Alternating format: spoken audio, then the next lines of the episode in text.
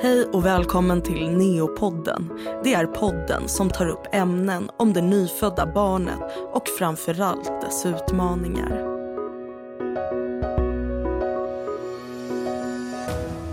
Förutom att cirkulationen kan vara nedsatt på för tidigt födda eller sjuka nyfödda barn så kan huden även vara omogen. Idag tänkte vi prata om trycksår, för även de minsta såren behöver omsorg för att undvika att det leder till en infektion. Jag som programledare heter Milla och med oss idag har jag specialistsjuksköterska Marie Kristiansen och specialistsjuksköterska och doktorand Caroline Mägi. Hej Marie och hej Caroline och välkommen till Neopodden. Hej och tack så mycket. Hej, tack. Eh, idag så ska vi prata om trycksår. Men jag tänkte att ni först skulle få berätta lite vad ni jobbar med. Marie, vad jobbar du med? Eh, jag jobbar ju som specialistsjuksköterska på neonatalen i Solna på Karolinska. Och jag jobbar också som specialistsjuksköterska på neonatalen fast jag jobbar i Huddinge. Eh, där jobbar jag 50% och sen så forskar jag 50% på KI. Och vad forskar du om? Jag forskar om eh, stress i graviditeten och första året hos mamman och allergisk sensibilisering hos barnet. Mm. Och hur kommer det sig att ni två ska prata trycksår då? Eh, ja, det är väl en lång historia. Det började ju när vi gick vår specialistutbildning tillsammans och skrev vår magisteruppsats om förekomsten av trycksår. Mm. Och vilka tänkbara sår kan ett litet barn på neonatalen ha? Eh, ja, alltså först så kan man ju ha sår som, som är tillfogade eller från vården, alltså operationssår och man kan ha hål på huden för PVK eller eh, andra infarter. Eh, men sen det då som vi är intresserade av som är trycksåren. Eh, då tittar vi eh, framförallt på sådana alltså sår som har uppkommit på grund av kanske medicinsk utrustning som CPAPer eller respiratorer, grimmer, infarter. Så vad exakt är skillnaden då mellan ett trycksår och ett annat sår?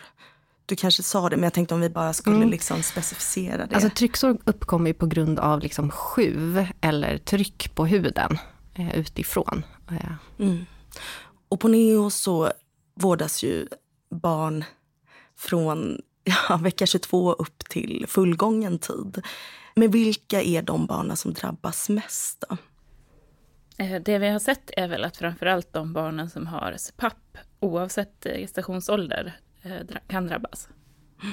Vad, kan du förklara en CPAP? Ja, men CPAP det står ju för Continuous Positive Airway Pressure. Eh, och det är en eh, apparat som ger ett liksom, eh, tryck i centimeter vatten. Eh, och för att man ska hålla det här trycket så har man antingen en liten mask runt näsan eh, Eh, eller så har man en prång då, då är det som två piggar som går in i näsan. Eh, och eh, i näsan så sitter det ibland en sond eller andra saker och för att hålla det här CPAP-trycket så vill man att det ska vara tätt.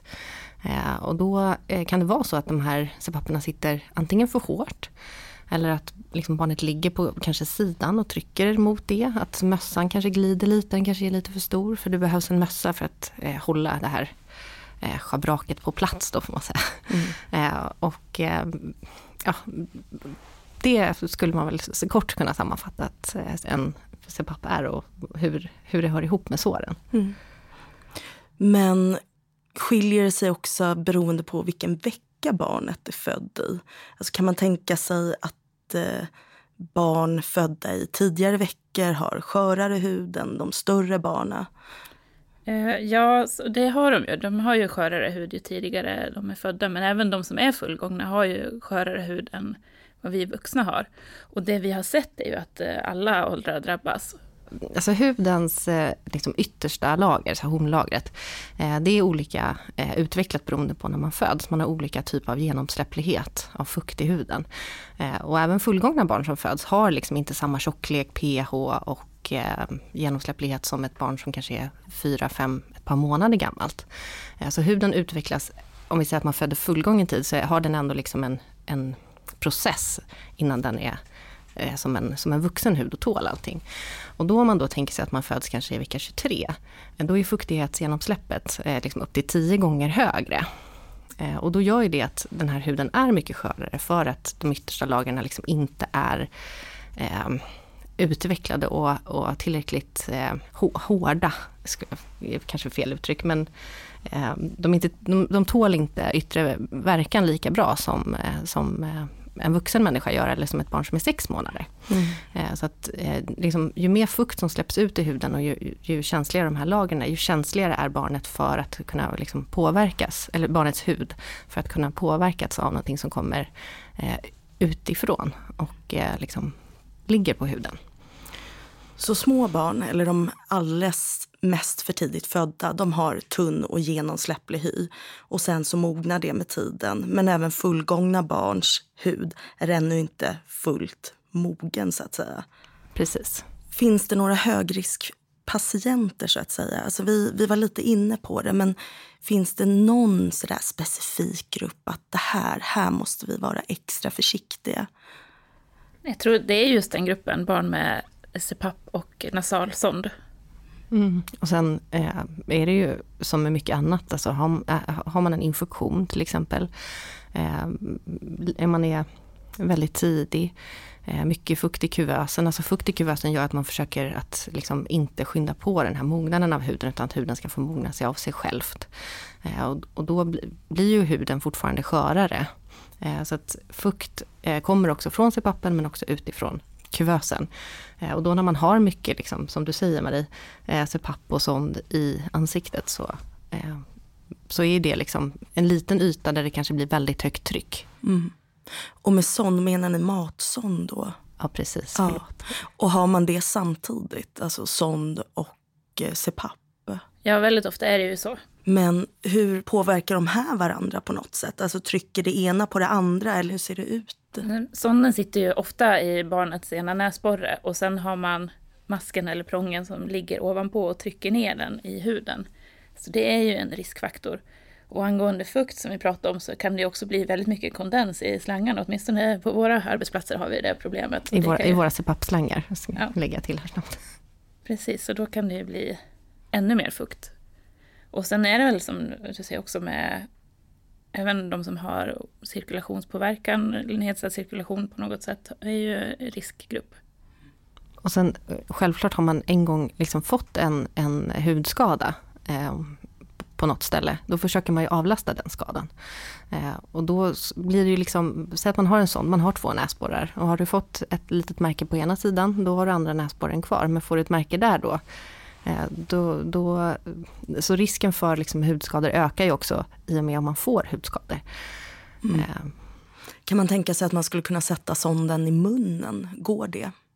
Eh, ja, det går bra. Det är också en av de sakerna som vi har infört hos oss, att vi har det som ett alternativ. Mm. Mm. Men varför sätter man den inte bara i munnen direkt om man ändå har en CPAP som trycker på näsan? Enligt våra nya riktlinjer så ska vi ju sätta sonden oralt på de här allra minsta barnen som har de minsta näsborrarna. Och även om vi ser att det eh, ser ut som att det börjar kanske trycka lite eller bli lite rött så rekommenderar vi att man sätter om sonden oralt. Mm. Eh, ni nämnde barn med nedsatt cirkulation. Skulle man kunna tänka barn som genomgått en operation eller de här lite större fullgångna som kanske har fått en syrebrist och behöver ligga på kylbädd eller är lite sederade. Är det vad man menar med nedsatt cirkulation? Eller? Ja, men precis, det kan det ju vara. Eller som du sa, med en infektion kan man ju också ha en cirkulationspåverkan. Man kanske har eh, eh, mediciner för att hålla blodtrycket uppe om man har lågt blodtryck till exempel. Och även de patienterna som är sederade, som du säger, som inte kanske rör sig så mycket. Mm. Och det kan också vara svårt att se då. Eh, om man tänker sig att man har ett barn som är ganska vitalt, men 26 veckor så kan ju den, eh, det barnet kan ju säga ifrån om, om, om den har ont i näsan, om man liksom tvättar av näsan och sådär. Då märker man det på ett annat sätt än vad man eh, kanske gör med ett barn som är väldigt sederat. Den skillnaden finns ju också. Behöver trycksår alltid uppkomma? Nej, vi, vi, vi, tror, tror ju att de det. inte behöver det. och hur undviker man dem? Ja, det är ju en väldigt bra fråga. Eh, vi tror ju att det är jätteviktigt att man eh, först och främst tittar ordentligt och tittar ofta. Man tittar ordentligt varje gång man sköter barnet. Och sen att man reagerar och avlastar så fort man ser att det börjar bli lite rodnad, som ändå är första stadiet för att få ett trycksår. Eh, när vi började intressera oss för det här eh, området eh, då under vår uppsats, då tittade vi lite på eh, alltså vad har andra gjort och liksom vad, vad finns det som, eh, som man kan tänka sig. Och, eh, och mycket, mycket är ju att man, att man ska kontrollera, eh, man ska se till att utrustningen sitter så som den är tilltänkt att sitta. Och det är ju svårt ibland när barn är liksom rörliga och Ehm, ja, vill, sitter upp på sina föräldrar eller slangarna som, som sitter då i CPAPen till exempel kan vara tunga. Eh, men, men att, att, eh, att, att kontrollera näsan, att avlasta så fort man, eller ansiktet eller den kroppsdelen då där man ser att det har uppkommit ett tryck. Att göra det så fort man ser det eh, är liksom A och O, att upptäcka det innan det blir ett sår.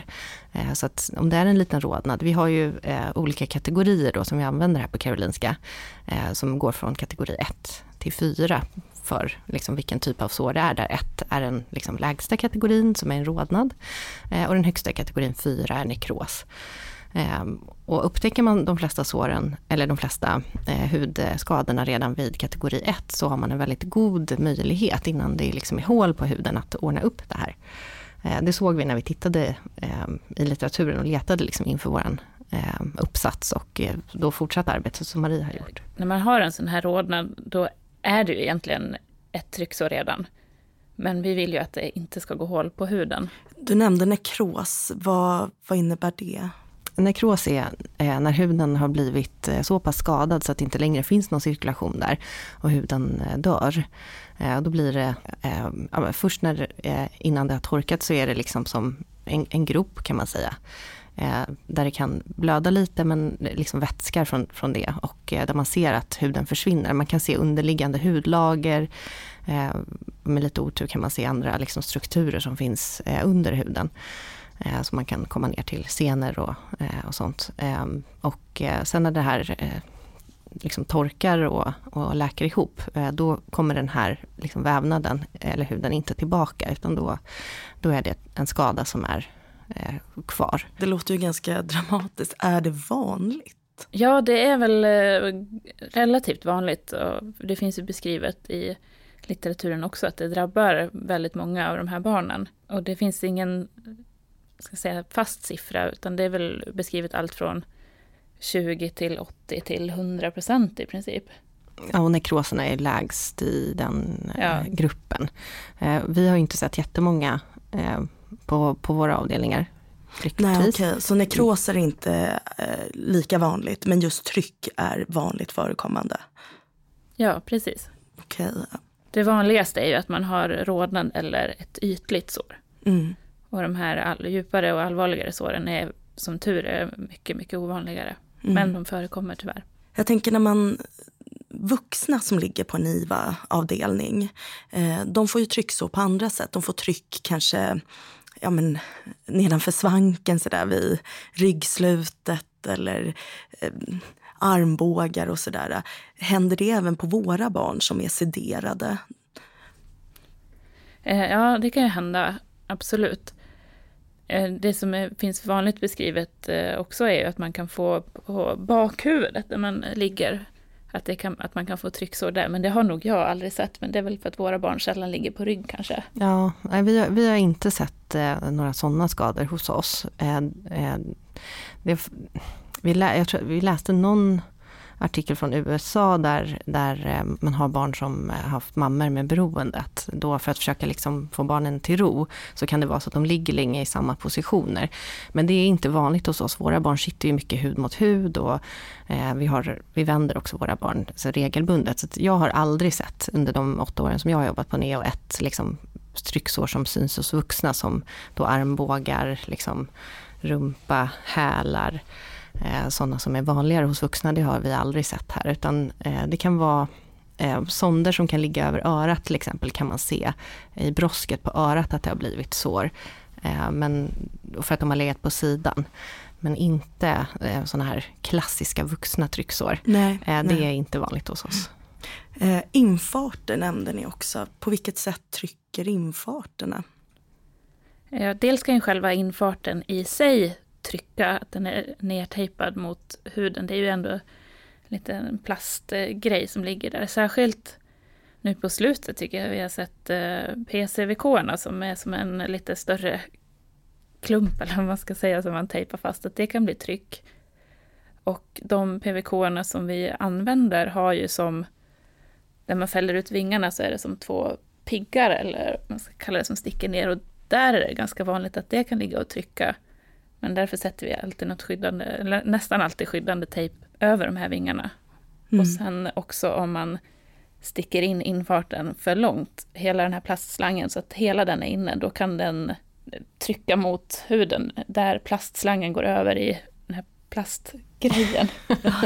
ja, själva PVK-biten, det är svårt, ja, svårt att beskriva med ord. Men, eh, och våra PVK liksom sitter ju tills de inte fungerar. Eh, och eftersom att de är tejpade med, då, vi kallar dem för nalleplåster, det är ett plåster där man ser liksom själva insticket men man kan inte se själva infarten eftersom att de är nedtejpade så, så går det inte att kontrollera under. Så att när man sätter en PVK så är det viktigt, eller en eh, PCVK, så är det viktigt att tänka på liksom hur man sätter den.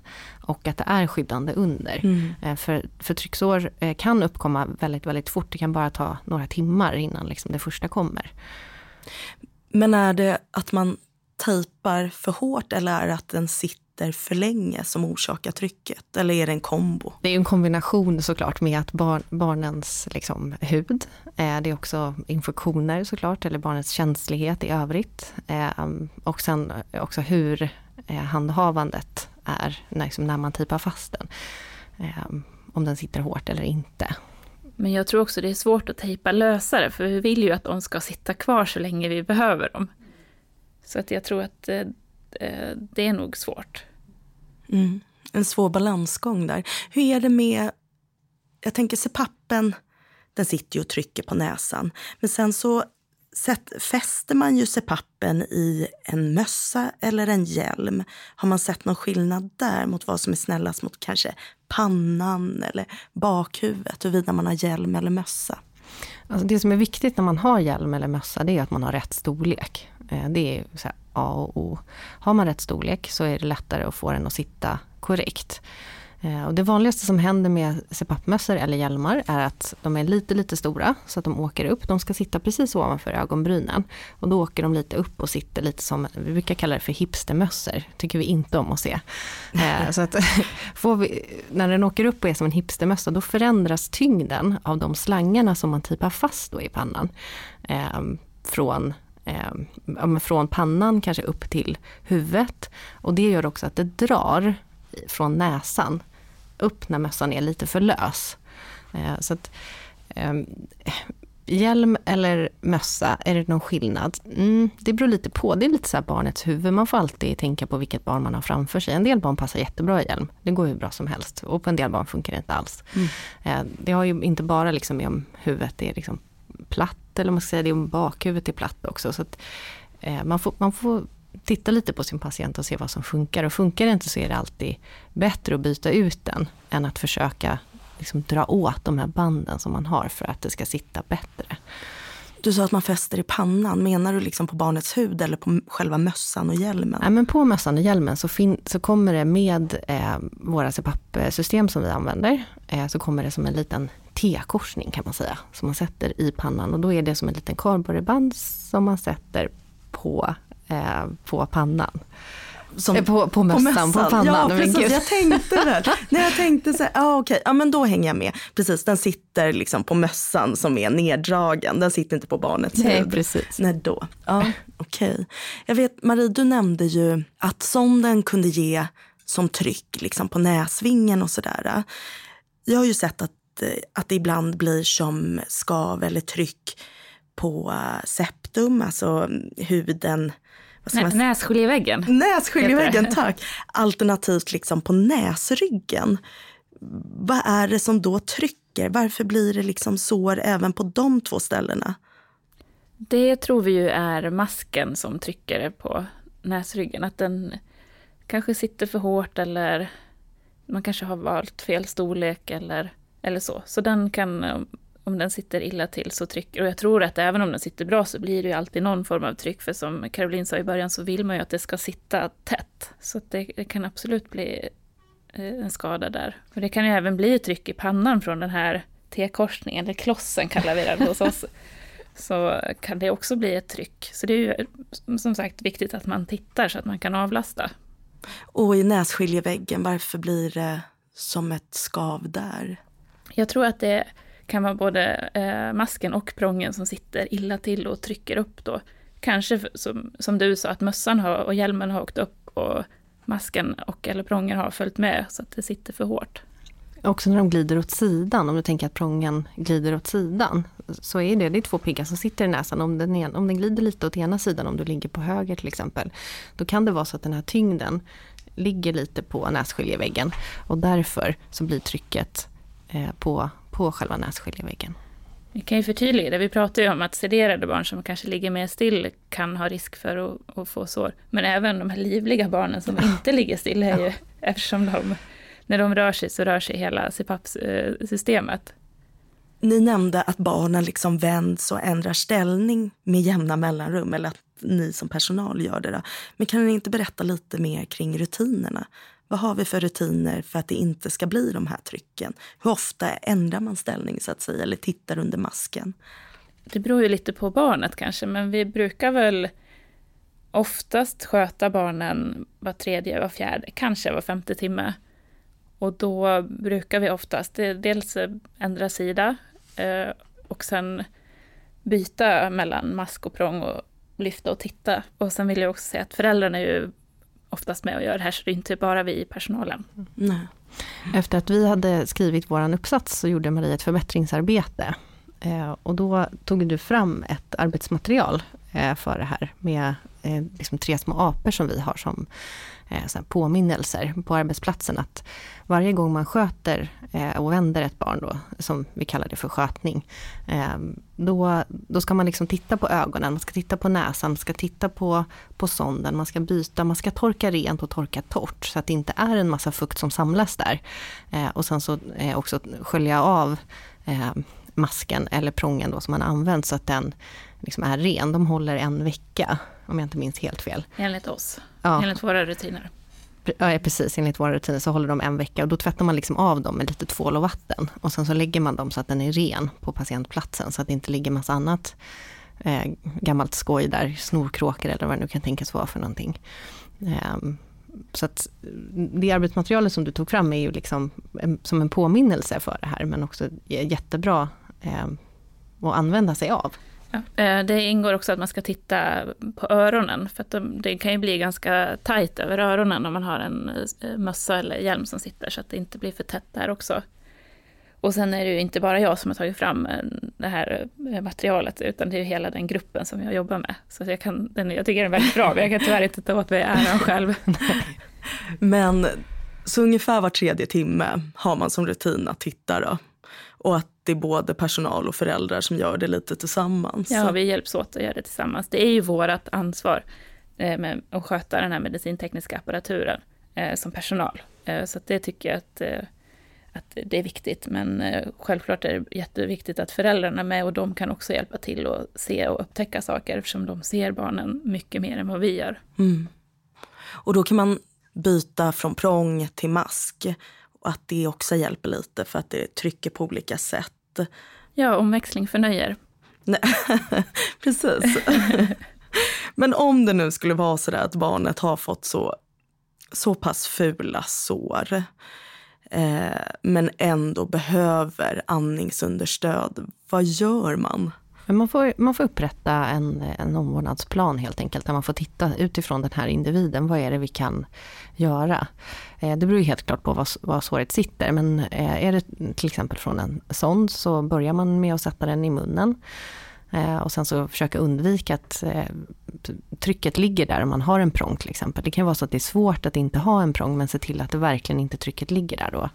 Ehm, och är det uppe här på näs, eh, på näsan eh, eh, så kan det vara så att man kanske får växla mellan en mask i en annan storlek. Som är större då, mindre är svårt. Ehm, och en prång. Men man får försöka avlasta det här såret. Det, det finns liksom inga magiska trick när, man, när det väl har uppkommit. Vi har lite sårvårdsmaterial som vi kan lägga som avlastar. Eh, ja, vi har försökt att testa i alla fall. Eh, och eh, vissa saker hjälper väl mer än andra. Men överlag så är det ju avlastning som gäller. Annars, det var en kollega som sa att det är som att gå, om man har fått skavsår och fortsätta gå med samma skor, om man skulle fortsätta ha samma mask som trycker på samma ställe. Så det är jätteviktigt, dels för att såret ska läka och dels för att barnet inte ska ha ont. Mm. Ja precis, det gör ont för de här barnen att få de här såren och trycken. Mm. Ja, det tror vi. Hur märker man om barnet har ont? Vi har ju smärtskattningsskalor som vi använder. Vi försöker tolka barnets smärta, men ofta kan man märka att de blir kanske mer ledsna eller oroliga, svårt att komma till ro och få lite högre puls. Eller att de blir väldigt, väldigt trötta också kan, kan man säga. Mm. Förutom att det blir sår och kanske ett fult ärr, vad är man också rädd för när det går hål på huden? Finns det någonting man... Ja, huden är ju första barriären som skydd för infektioner, så det en infektion kan ju vara en risk. Har man sett några infektioner på grund av PVK kanske, eller CPAP? Ehm, för PVK har man ju sett eh, att eh, man kan få infektioner. Ehm, CPAP, jag tror inte att vi har, vi har inte vi har inte riktigt ett bra sätt att följa det där på med infektioner än. Ehm, vi har ju en eh, hudgrupp på Danderyd, eh, Solna och Huddinge eh, som vi träffas om två gånger per år allihopa och sen så ses vi på, på våra ehm, olika sajter. Och jag tror att vi, vi diskuterade det i vårt senaste möte, liksom, hur ska vi kunna titta på det här, ehm, vad som är hönan och ägget. Liksom. Om barnet har en infektion, hur kan vi veta om den uppkommer härifrån? Men ah, det är svårt på ett sätt. Jag menar, är det hål på huden så är det en risk för att infektionen kommer in där. Men ofta har våra barn fler eh, infarter och eh, inte bara kanske CPAPen som kan vara det som har orsakat den här infektionen.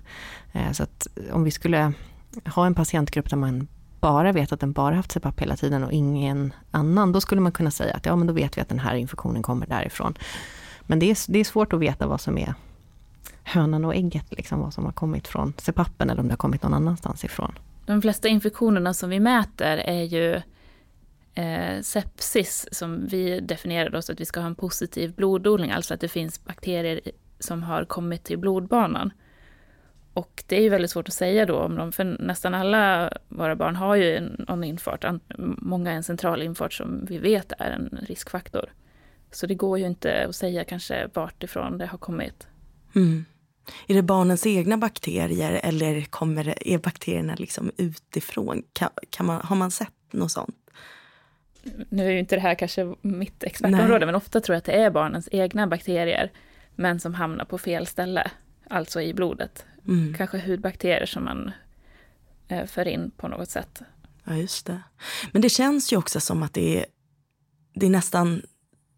Alltså det är större sannolikhet att det kommer från en PVK. För att om man nu är så noga med att titta under CPAPen var tredje timme. Medan den där PVK som ni berättade, den ligger liksom lite dold och täckt under en tejp och att man liksom inte riktigt kan lyfta och titta under.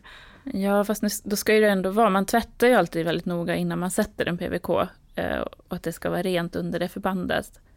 Utan det är väl själva infarten i sig då som är riskfaktor och hur vi hanterar det och att det, det är väldigt svårt hos våra patienter. Det är ju verkligen en utmaning. Mm. Och det är klart, vi, vi är ju där ofta och sprutar läkemedel och håller på med PVK. Så att, eh, det kan nog också vara ett riskmoment.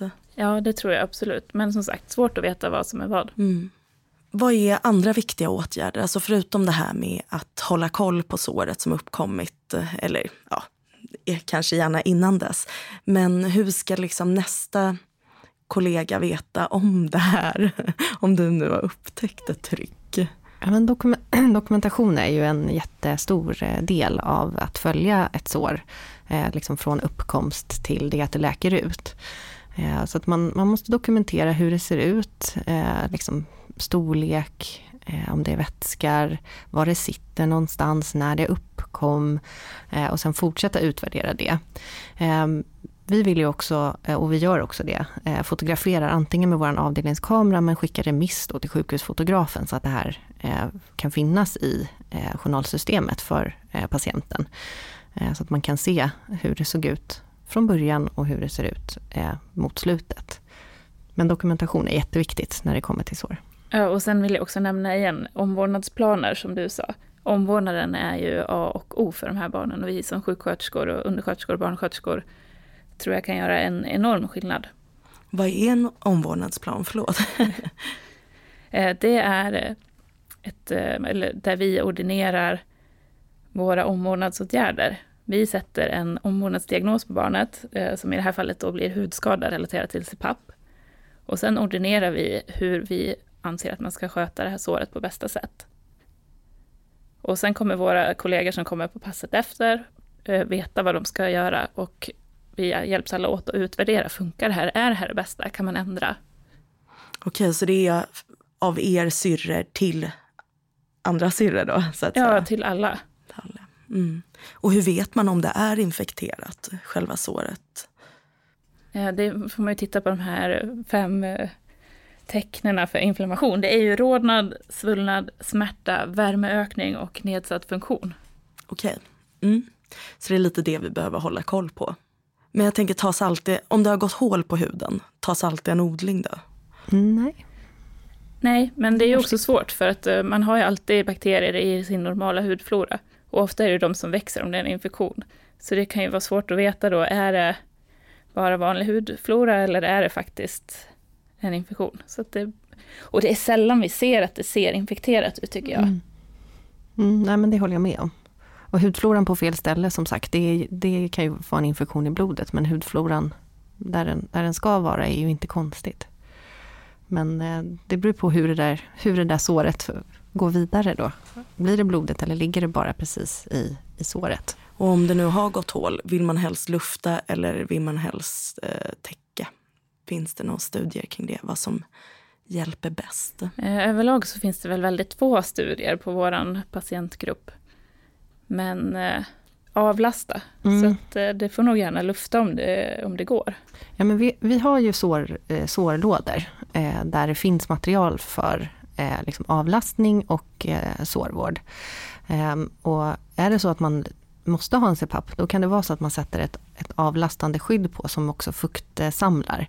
För att det inte ska ligga direkt på såret. Så det är egentligen inte som ett plåster, det är inte ett skavsårsplåster, men det är någonting som hjälper för att minska trycket just på det området och samla upp den fukten så att den inte hamnar där.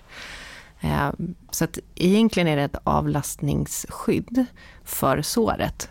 Okej, så att kan man avlasta och också lufta så alltså att det inte finns något tryck alls mot det här såret, då vill man helst det. Och går inte det, då får man lägga det här eh, skyddande Eh, nu var det inte det exakt ett plåster då, men eh, någon, vad ska man säga? Ett ja, förband. Ett förband, ett, ja. ja. under, eh, liksom mellan sår och eh, CPAP-mask exempelvis.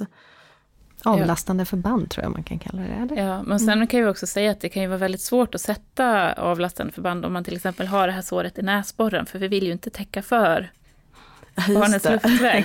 Så det kan vara väldigt svårt. Eh, ni dokumenterar ju såret. Är det här någonting föräldrarna sedan kan få ta del av? Jag tänker försäkring, alltså om barn får en stor skada. Stor skada säger jag nu, men, men det sitter ju faktiskt centralt i ansiktet mm. och kan påverka utseende och så. Mm, det kan även påverka funktion. Eh, och föräldrarna kan ju, i alla fall här i Stockholm, alltid ta del av barnets journal via eh, 1177 tror jag.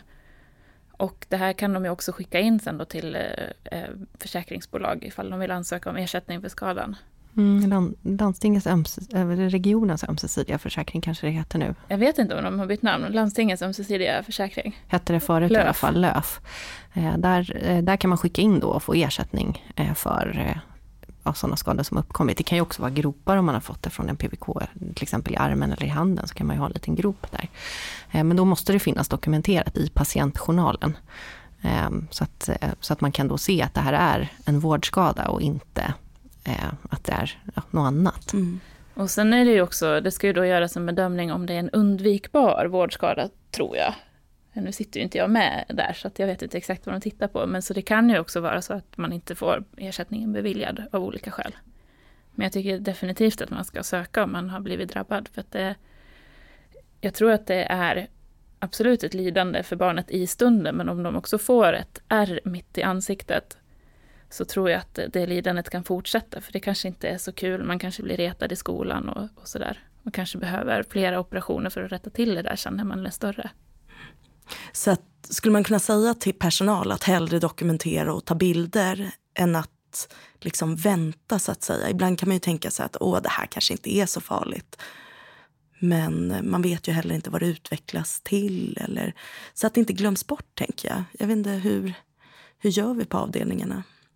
Det låter väl väldigt klokt som du säger att skriva direkt man ser någonting. För om det inte är dokumenterat så är det ju som Aldrig att det inte hänt. har hänt.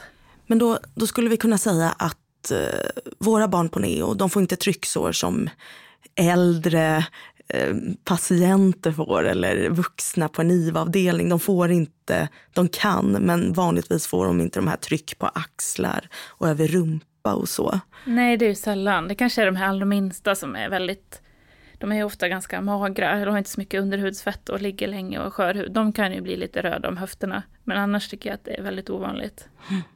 Så det är framförallt CPAPen som orsakar det? Ja, även i viss mån eh, endotrakealtuben för de barn som ligger i respirator. Om den ligger fel eller om man kan få skador av tejpen. Men framförallt är det CPAPen och, mm. och sonden i kombination. Ja.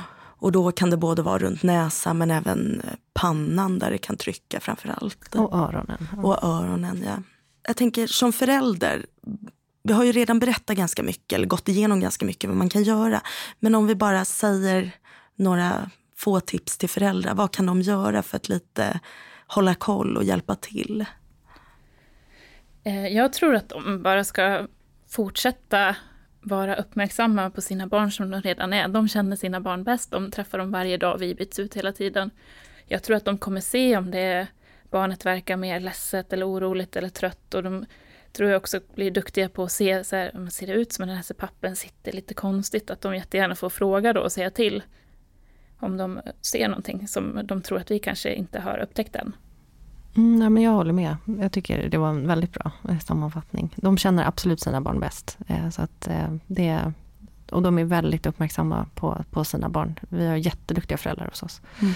Eh, att, och vi som mm. personal, vad ska vi framförallt tänka på? Men vi ska tänka på att eh, utrustningen ska sitta eh, som, som den ska. Eh, att eh, ibland, eh, om, om man har en mössa som inte passar bra så är det bättre att byta den mössan än att tänka att nej, men jag väntar till nästa gång eller sådär. Sitter den inte bra så är det bättre att byta den på en gång. när man ser att den inte sitter. Eh, man ska byta ut blöta band, man ska torka torrt runt näsan och, och inspektera den. Det behöver inte ta lång tid att göra det. Eh, men så att man verkligen har sett näsan och vet hur den ser ut. Men sen också vara uppmärksam såklart på hur barnet är efter att man har bytt ut allting. Är det så att den reagerar mer eller blir helt eh, jättetrött och jätteslapp. Eh, då kan det vara så att det här är någonting som faktiskt gör väldigt ont. Och att det är ett sår där som vi inte har sett de är ju små de här patienterna så det är svårt ibland att, att se allting också. Nu är det så att jag har inga fler frågor. Är det något ni vill tillägga? Eh, ja, jag vill gärna nämna att eh, hud och hudskador nu finns med som en parameter i SNQ, eh, det neonatala kvalitetsregistret som vi har här i Sverige. Med de kategorierna som vi pratade om tidigare, rodnad, ytligt sår, djupsår och nekros. Så det känns väldigt roligt. Då är det ju enkelt för sådana som oss som bedriver förbättringsarbete och följa eh, våra resultat. Och då kan man också titta på alla andra avdelningar som registrerar det här i Sverige eh, och se hur det ser ut hos dem. Ja, för då kan man... Tävla! Nej. jag tänkte men då kan man ju, ja men precis, man, man kan, kan, jämföra man kan lite och lära sig Man kan byta lite erfarenheter, absolut. Ja. Eh, och se hur andra gör och se hur vi faktiskt kan bli bättre för våra patienter. Ja, jag tror att det skulle vara jätte, jätteintressant att samarbeta mer med andra avdelningar, för jag vet att vi, vi gör olika på olika ställen i Sverige och det skulle vara superintressant att komma på besök och se hur andra gör. Mm. Men hörni, tack så jättemycket som var med i Neopodden. Men tack själv för att vi fick komma. Tack för att vi fick komma, det var jättekul att få vara med. Såklart, tack. Tack ni som lyssnat och tack Marie och Caroline som kom och pratade om trycksår. För er som vill veta mer kring eh, neonatalvård så följ oss gärna på våra sociala medier. Tack! Du har lyssnat på Neopodden, en podcast som produceras av Karolinska Universitetssjukhuset. Följ gärna vårt Instagramkonto neokarolinska. Lär dig mer om neonatalvård på karolinska.se eller ladda ner vår mobila från App Store eller Google Play.